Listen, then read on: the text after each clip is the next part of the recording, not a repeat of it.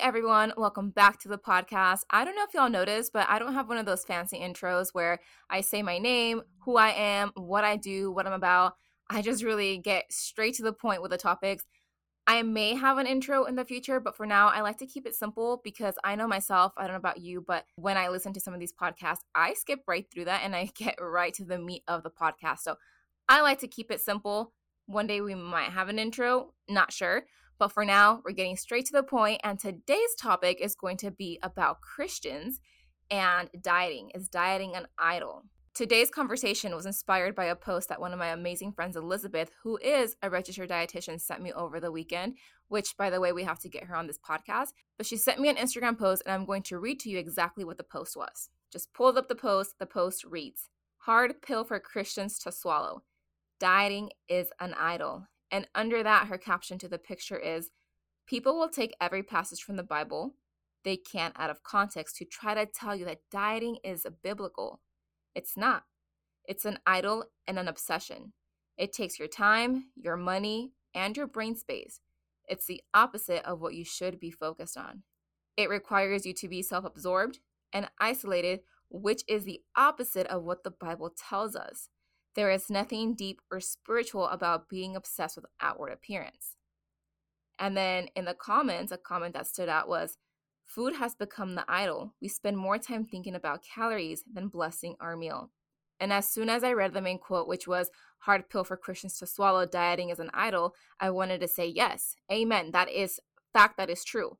But the more I thought about it, and I even turned over to Jesse and I asked him, What do you think about this? And we had a discussion the more that I realize that, yes, I think that in some instances, dieting itself could be the idol, but I think that's very, it's in very extreme instances. I think that for the majority of us, the ones listening to this podcast, it's not necessarily the dieting that's the idol, it's what we think that we're to get in return. First and foremost, let's define what is an idol. I'm going on to Google and getting the definition straight out of Google.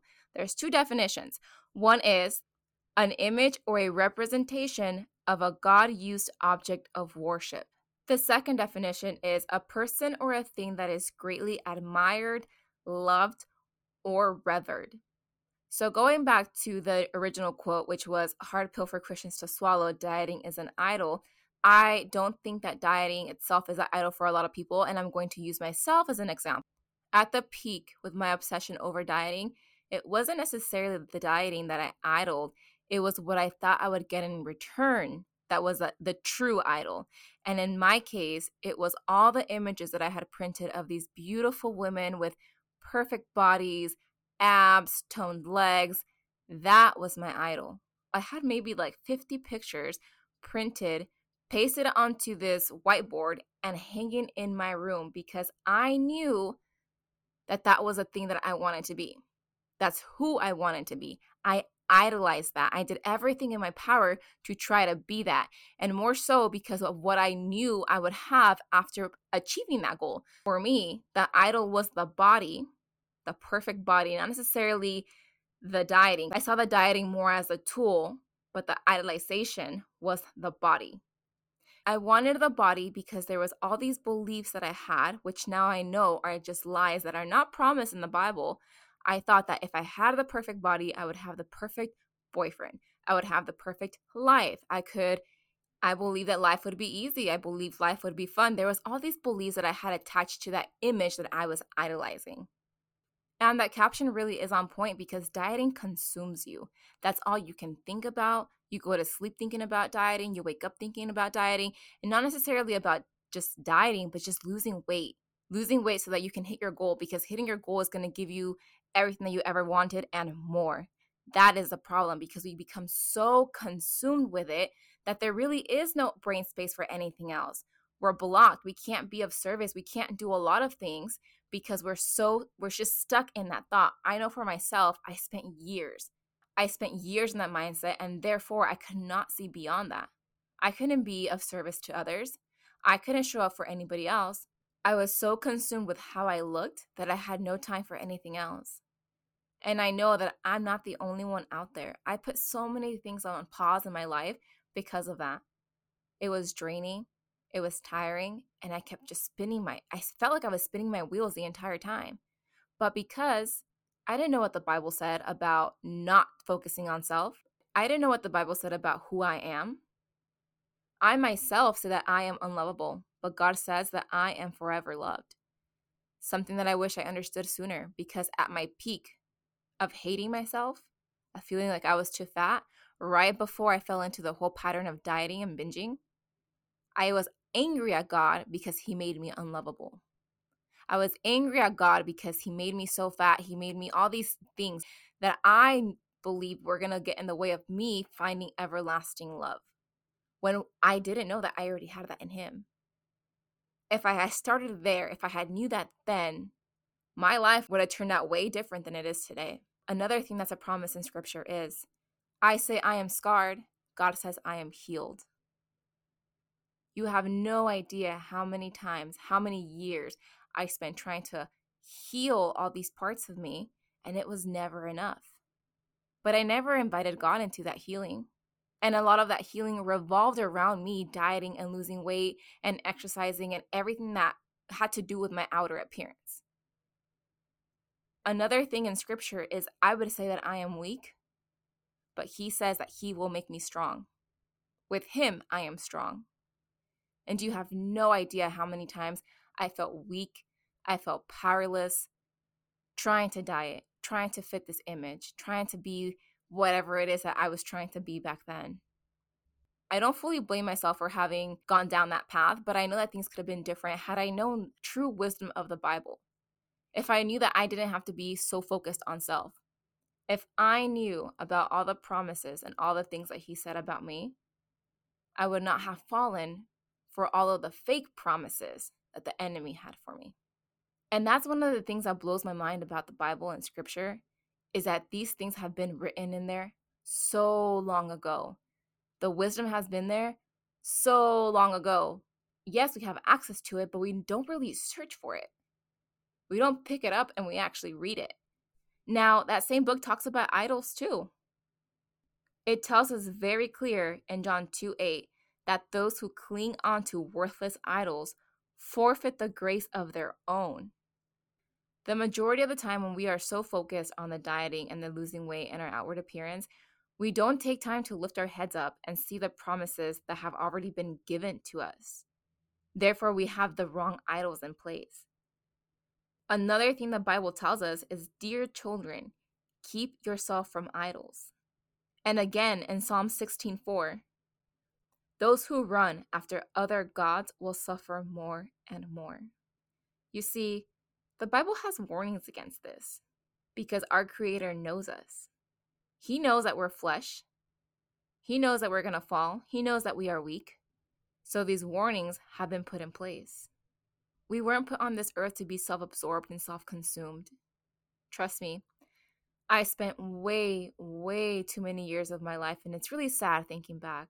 It's really sad to think that I spent all those years with my head down, day after day, minute after minute, consumed with the idea of dieting, the idea of losing weight, the idea of fitting this image that I idolized.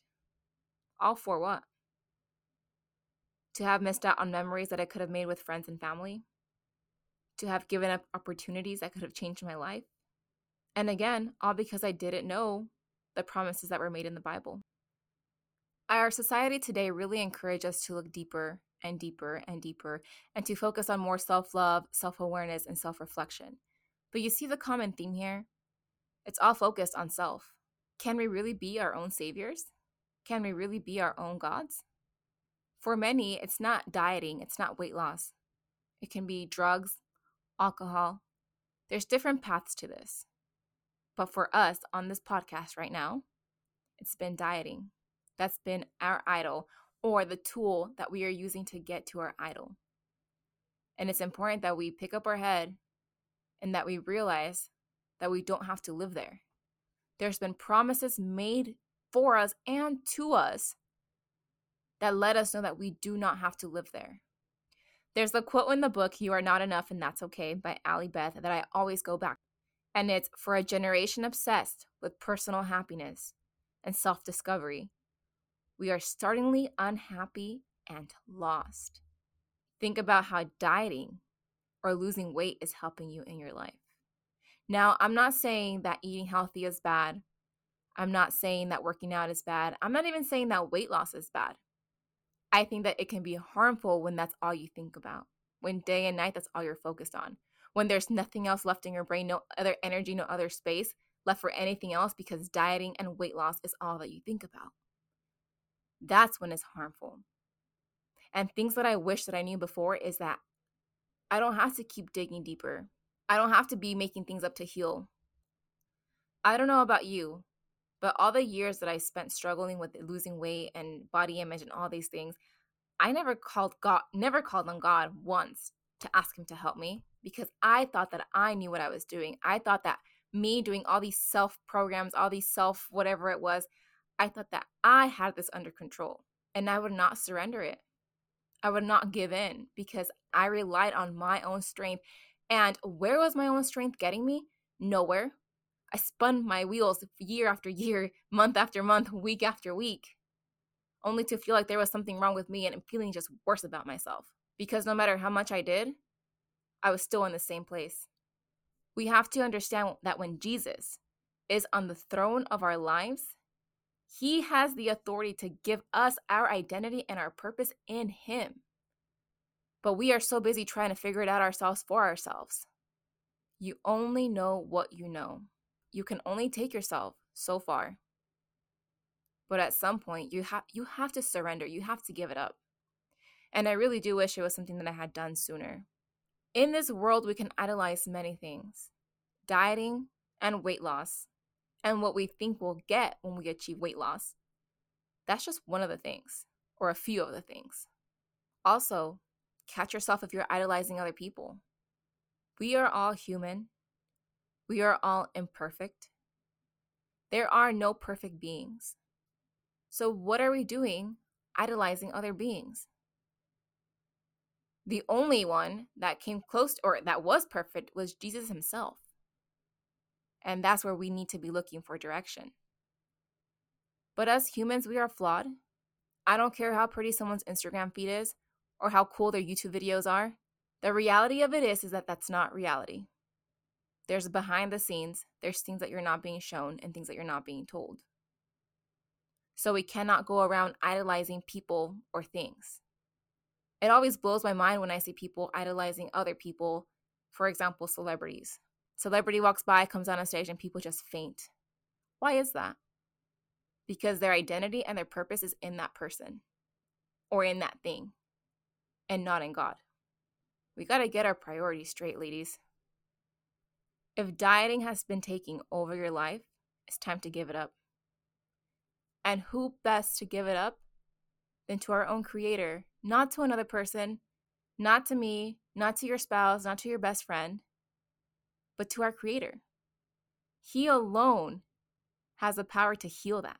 We really don't have to spin our wheels. There is hope in Him, and just know that when you are filled with the Holy Spirit, you can never be on empty. You will never be dry. So when someone tells you, hey, maybe you just need more self love, more self this, more self that, question that. Do you really need more of yourself? Or do you need more of Him?